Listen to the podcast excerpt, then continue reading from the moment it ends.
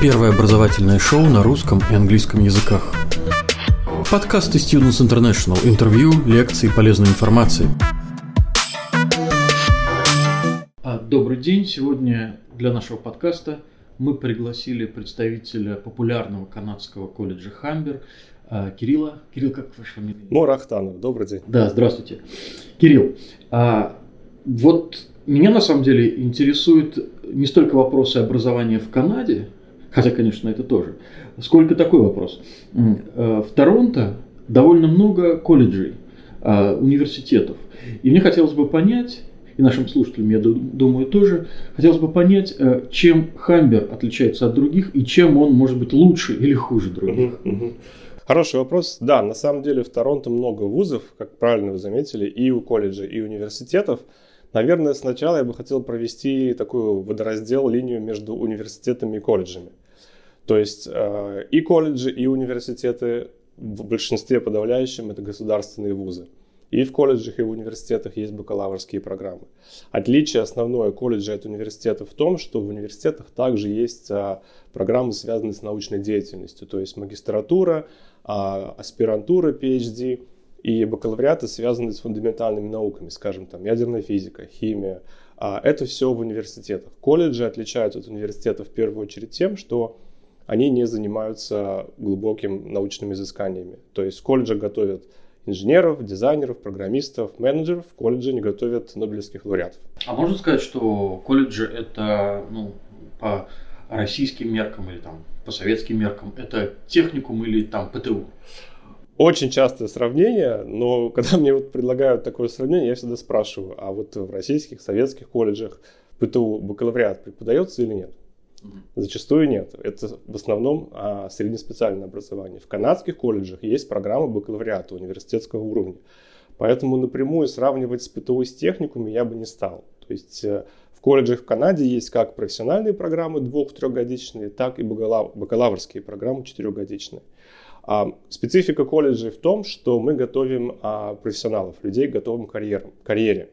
То есть э, в большинстве подавляющих программ колледжа есть практика. Зачастую это обязательная практика, в некоторых программах она опционная, но в любом случае студент э, выходит э, после колледжа уже с готовыми профессиональными навыками. Практика это вы имеете в виду стажировки во время учебы? Да, да, стажировка во время учебы по специальности и не какая-то условная стажировка, а стажировки в канадских международных компаниях – по профилям студентам, то есть независимо от того, на кого вы учитесь, архитектор, либо программиста, менеджера, либо дизайнера, у вас обязательно будет практика, и к окончанию обучения на руках у вас будет не только диплом, но и резюме, в котором будет 3, 4, 5 строчек о профессиональной деятельности. Это помогает выпускникам колледжа устроиться, конечно же, гораздо быстрее. То есть э, я правильно понимаю, что вуз стоит, а, точнее университет стоит в Канаде выбирать тем, кто больше задумывается о науке, о какой-то научной карьере, а колледж для тех, кто, может быть, э, на почве находится, тех, кто хочет работать. Зачастую так, да. То есть в колледжах также отличие от университетов, а учебный план очень фиксированный. То есть учебный план создается совместно с будущими работодателями, а они знают, чего они хотят от выпускников, и мы готовим их именно к работе. У университета гораздо больше гибкости в выборе предметов, а в университетах а, менее подход ориентированный на трудоустройство. Так, с этим разобрались. А, Вопрос об отличии. В отличие, да. Да, смотрите, в Торонто 4 колледжа. Хамбер колледж, Джордж Браун колледж, Сенека и Центениал. Это вот основные большие крупные 4 колледжа, между которыми зачастую идет выбор студентов, куда поступать. Um, наше отличие от остальных колледжей в том, что в первую очередь мы самый большой колледж. У нас более 33 тысяч очных студентов, то есть студенты, которые учатся так называемый full time. Среди них где-то 6,5 тысяч это международные студенты, то есть процент, а процентное соотношение а, канадских к международным студентам достаточно низкое. И это в первую очередь связано с тем, что мы государственный вуз, то есть приоритет отдается канадцам, и канадцы чаще всего поступают именно в Хамбер колледж, потому что бренд узнаваемый, потому что качество выпускников а, канадцы знают – и чаще всего они, собственно, голосуют долларом, поступая именно в Хамбер колледж. А те три другие колледжи, они тоже государственные? Они тоже, они все государственные. Значит да. ли это, что среди даже государственных колледжей есть конкуренция за студентов? Конечно, есть, а, но вот я всегда говорю, смотрите на процентное соотношение международных студентов к канадцам. Зачастую это показатель качества колледжа. То есть, э, чем больше иностранных студентов, тем качественнее? Или чем, чем больше канадских студентов, тем качественнее. Соответственно, колледж заполняется именно канадскими студентами, а иностранные студенты идут уже как бы второстепенным. А, соответственно, если колледж не заполняется канадцами, если они туда не идут учиться, надо заполняться кем-то еще. Заполняется иностранцами. А почему тогда просто эту программу не ликвидировать? А какую? Ну вот вы сказали, что если программа не заполняется канадцами. А, не программа, я имею в виду в целом, то есть в целом набор. Угу. То есть, грубо говоря, а есть 10 э, тысяч мест, угу. и на них, предположим, 8-9 тысяч канадцев. Остальные распределяют между иностранцами. Если из 10 тысяч не заполняется колледж канадцами, надо заполнять кем-то еще. Заполняются иностранными студентами. Да, с одной стороны, это хорошо, потому что большое количество именно канадских студентов свидетельствует о качестве образования. С другой стороны, это минус. То есть международным студентам остается не так много мест. И заполняются эти места крайне быстро. А один из важных моментов, связанных с поступлением в Хамбург колледж, это то, что надо поступать очень заранее. Соответственно, вот на сентябрьский набор, к примеру, нашего 2020 года, мы открыли уже 11 ноября прием документов. И я думаю, что где-то к февралю процентов на 80-85 мы уже будем заполнены. То есть ноябрь, декабрь, январь мы принимаем документы, к марту мы уже будем практически а заполненное место у нас уже не будет. И дальше только лист ожидания. Дальше это лист, либо лист ожидания, потому что кто-то не получит визу, у кого-то обстоятельства финансовые изменятся, кто-то поступит в другой вуз и очередь будет двигаться. Но в целом, конечно, поступать надо как можно раньше, чтобы успеть зачислиться. А есть какие-то программы в колледже, на которые иностранцев в принципе не берут? А у нас в колледже таких программ практически нет. В основном это программы, связанные с онлайн-обучением, то есть удаленные курсы. Туда иностранцев не берут, потому что даже все, большинство онлайн-курсов подразумевает сдачу экзаменов на кампусе, а иностранцы приехать не могут на кампус сдать эти, эти тесты. Вот. А у нас есть некоторые программы, на которых мы берем иностранцев, но надо понимать, что с трудоустройством в дальнейшем будут определенные не то что сложности, но процесс. Например, у нас есть программа подготовки полицейских, Police Foundation, одна из очень востребованных программ. Подготовка пожарных. На эти программы иностранные студенты могут поступать, но надо понимать, что после окончания обучения – сразу пойти в полицию работать, либо в пожарнике не получится, потому что для этих служб надо быть канадцем, Гражданин. гражданином Канады, да. То есть э, выпускники обычно первые три года после окончания а, обучения проводят э, в практике, получение канадского гражданства, и уже получив канадское гражданство, они поступают на основную службу. То есть, скажем, если это полицейские, они в основном работают в службе безопасности, а в любых сферах, связанных с безопасностью – через 2-3 года, получив уже канадский вид на жительство, они могут начинать работать в полиции. И вот, кстати, о трудоустройстве. А, э, на какие тогда специальности имеет смысл идти именно иностранным студентам, чтобы потом более или менее гарантированно иметь работу? На любые специальности, не связанные с государственной службой, ну, следуя этому примеру. Но в целом а большинство выпускников трудоустраивается. Это один из плюсов обучения в Торонто, что а, ну, Торонто самый большой город Канады четвертый по величине город Северной Америки после Нью-Йорка, ЛА и Мексики, Мехико.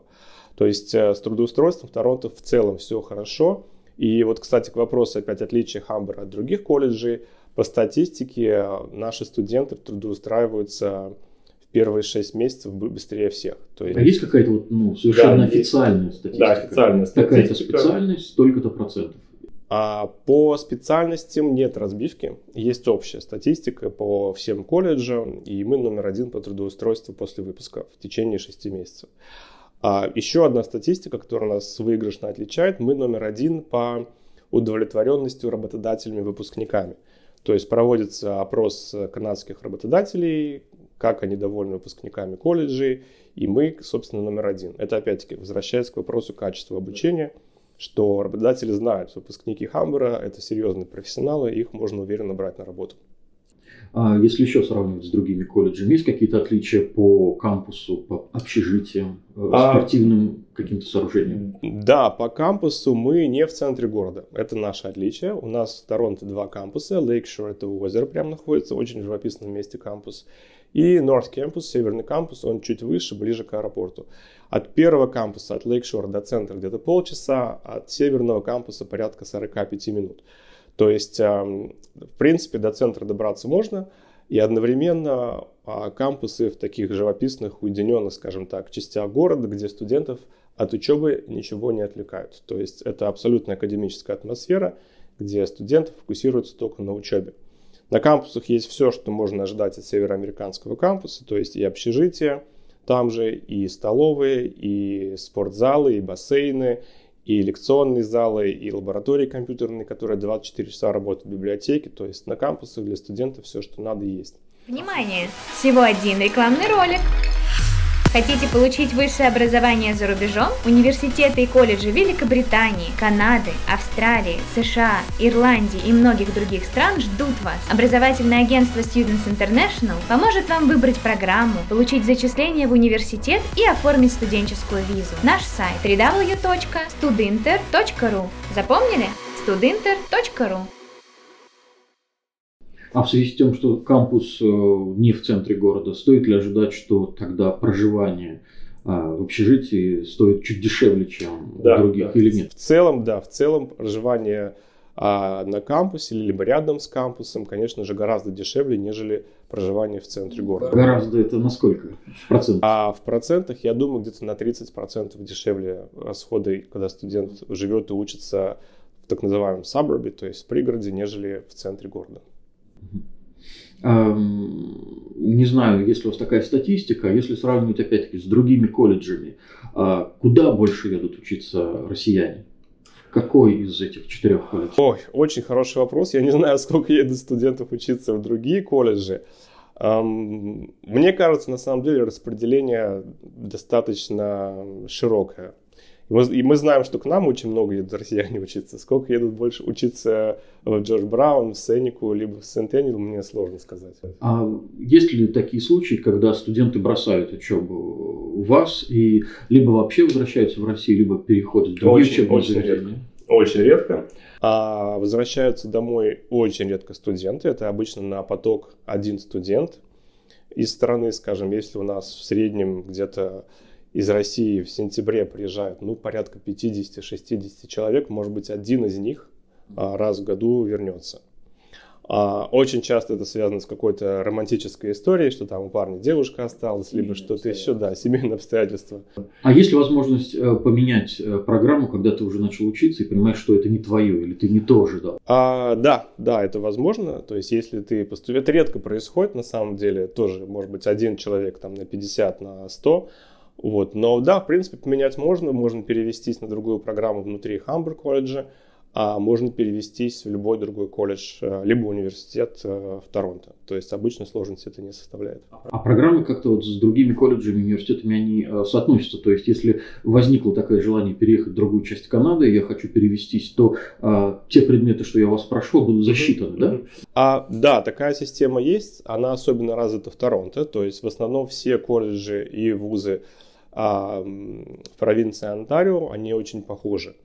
То есть не обязательно, скажем, студент переводится в другой колледж в Торонто, он может перевести в другой колледж в Онтарио, там также очень много колледжей.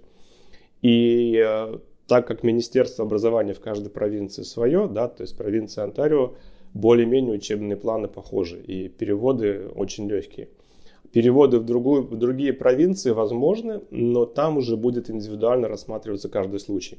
То есть, предположим, если вы хотите перевестись в другой колледж, либо университет в Бритиш Колумбии, да, то есть ну, зачастую это переводится туда, в другую большую провинцию, а решение о зачете предметов, зачете кредитов будет принимать тот вуз, куда вы переводитесь, и они будут индивидуально смотреть на ваш учебный план, какие у вас были оценки и так далее.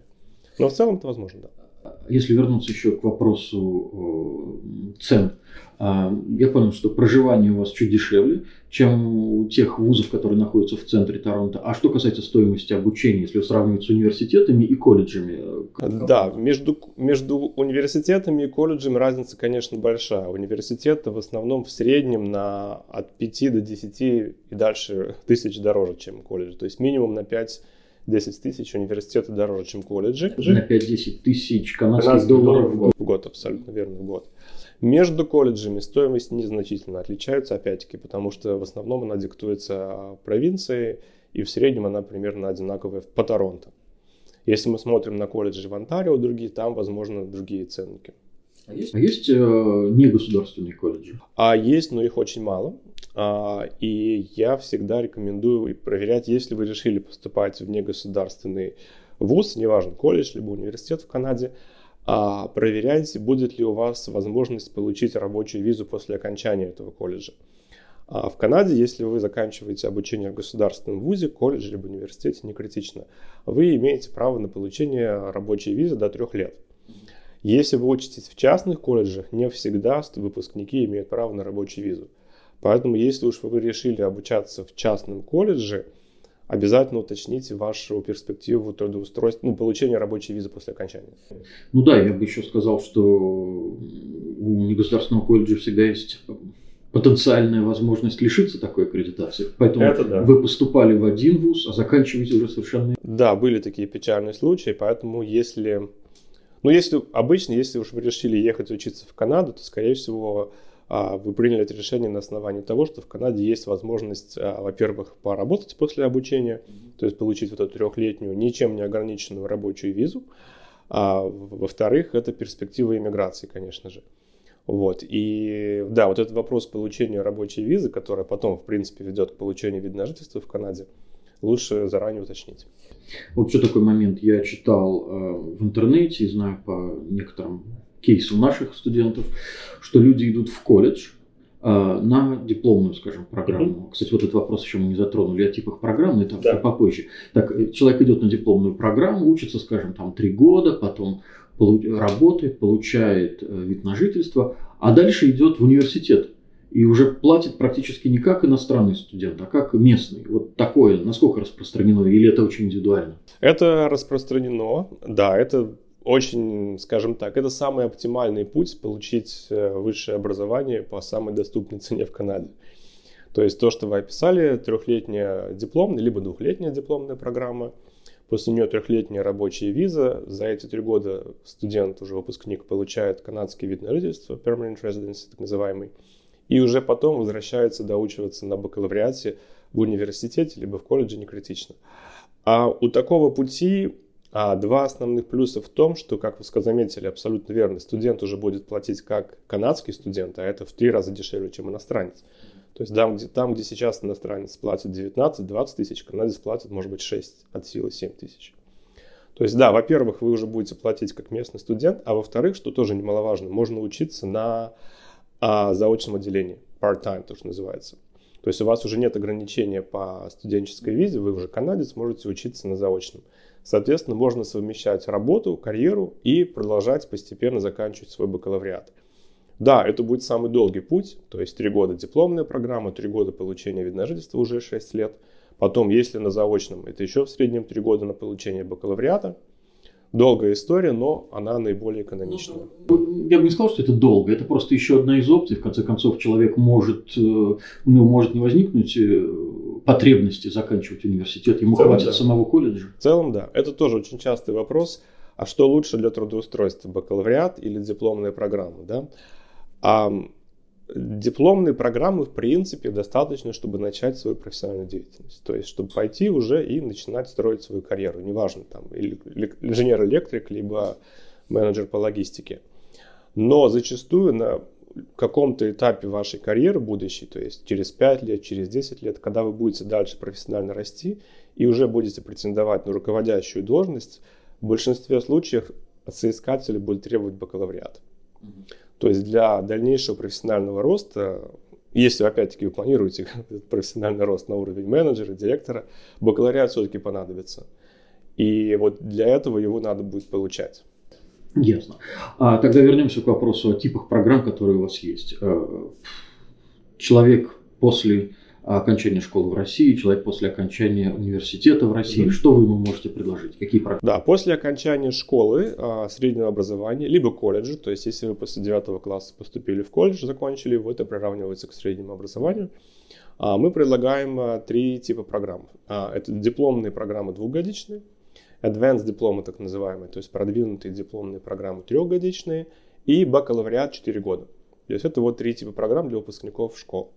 Для выпускников вузов, кто уже получил первое высшее, мы предлагаем так называемый Graduate Certificate, то есть сертификат поствысшего образования.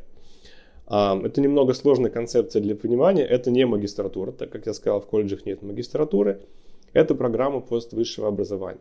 То есть вы учитесь год либо два, то есть там есть как одногодичные, так и двухгодичные программы на поствысшем уровне, то есть туда поступить можно только с высшим образованием. Получаете ваш сертификат образования и можете идти дальше работать. Вот это для тех, кто уже закончил вуз или вот, вот заканчивает вуз и планирует продолжить обучение в Канаде. Скажите, те люди, которые после России идут в магистратуру или на постградиат э, какие-то программы, сертификат, mm-hmm. а есть ли у них возможность столкнуться с проблемой а, overqualified при поиске работы? А, хороший вопрос. Э, в Канаде нет. Канаде будут смотреть на диплом, то есть вы отучились в Канаде, то есть вы уже знаете канадские стандарты и требования, и на опыте зачастую будет смотреть на канадский опыт. То есть студенты, которые учатся у нас, неважно на дипломных, бакалаврских, либо поствысших программах, они уже во время обучения стараются максимально приобрести канадский опыт. То есть если выпускник пришел устраиваться с дипломом канадского колледжа, с канадским опытом, даже если у него в России, скажем, была магистратура, это будет не критично. Будет критично, что студент уже может предложить работодателю, что он уже знает о своей а, работе. И в этом плане, конечно, выгодное отличие колледжа, что мы максимально готовим студентов вот к этой практике, чтобы к выходу после окончания обучения они уже могли идти работать. Большое спасибо Кириллу за эту беседу. А для наших слушателей хочу напомнить, что для того, чтобы поступить в канадский колледж, а, всю процедуру поступления нужно начинать довольно заранее, за 8-9 а, месяцев, поскольку некоторые программы очень компетитив и заполняются заявлениями довольно быстро. Кирилл, большое спасибо, что пришли и побеседовали. Спасибо, что пригласили. Удачи для поступающим. До свидания. До свидания. Первое образовательное шоу на русском и английском языках. Подкасты Students International. Интервью, лекции, полезной информации –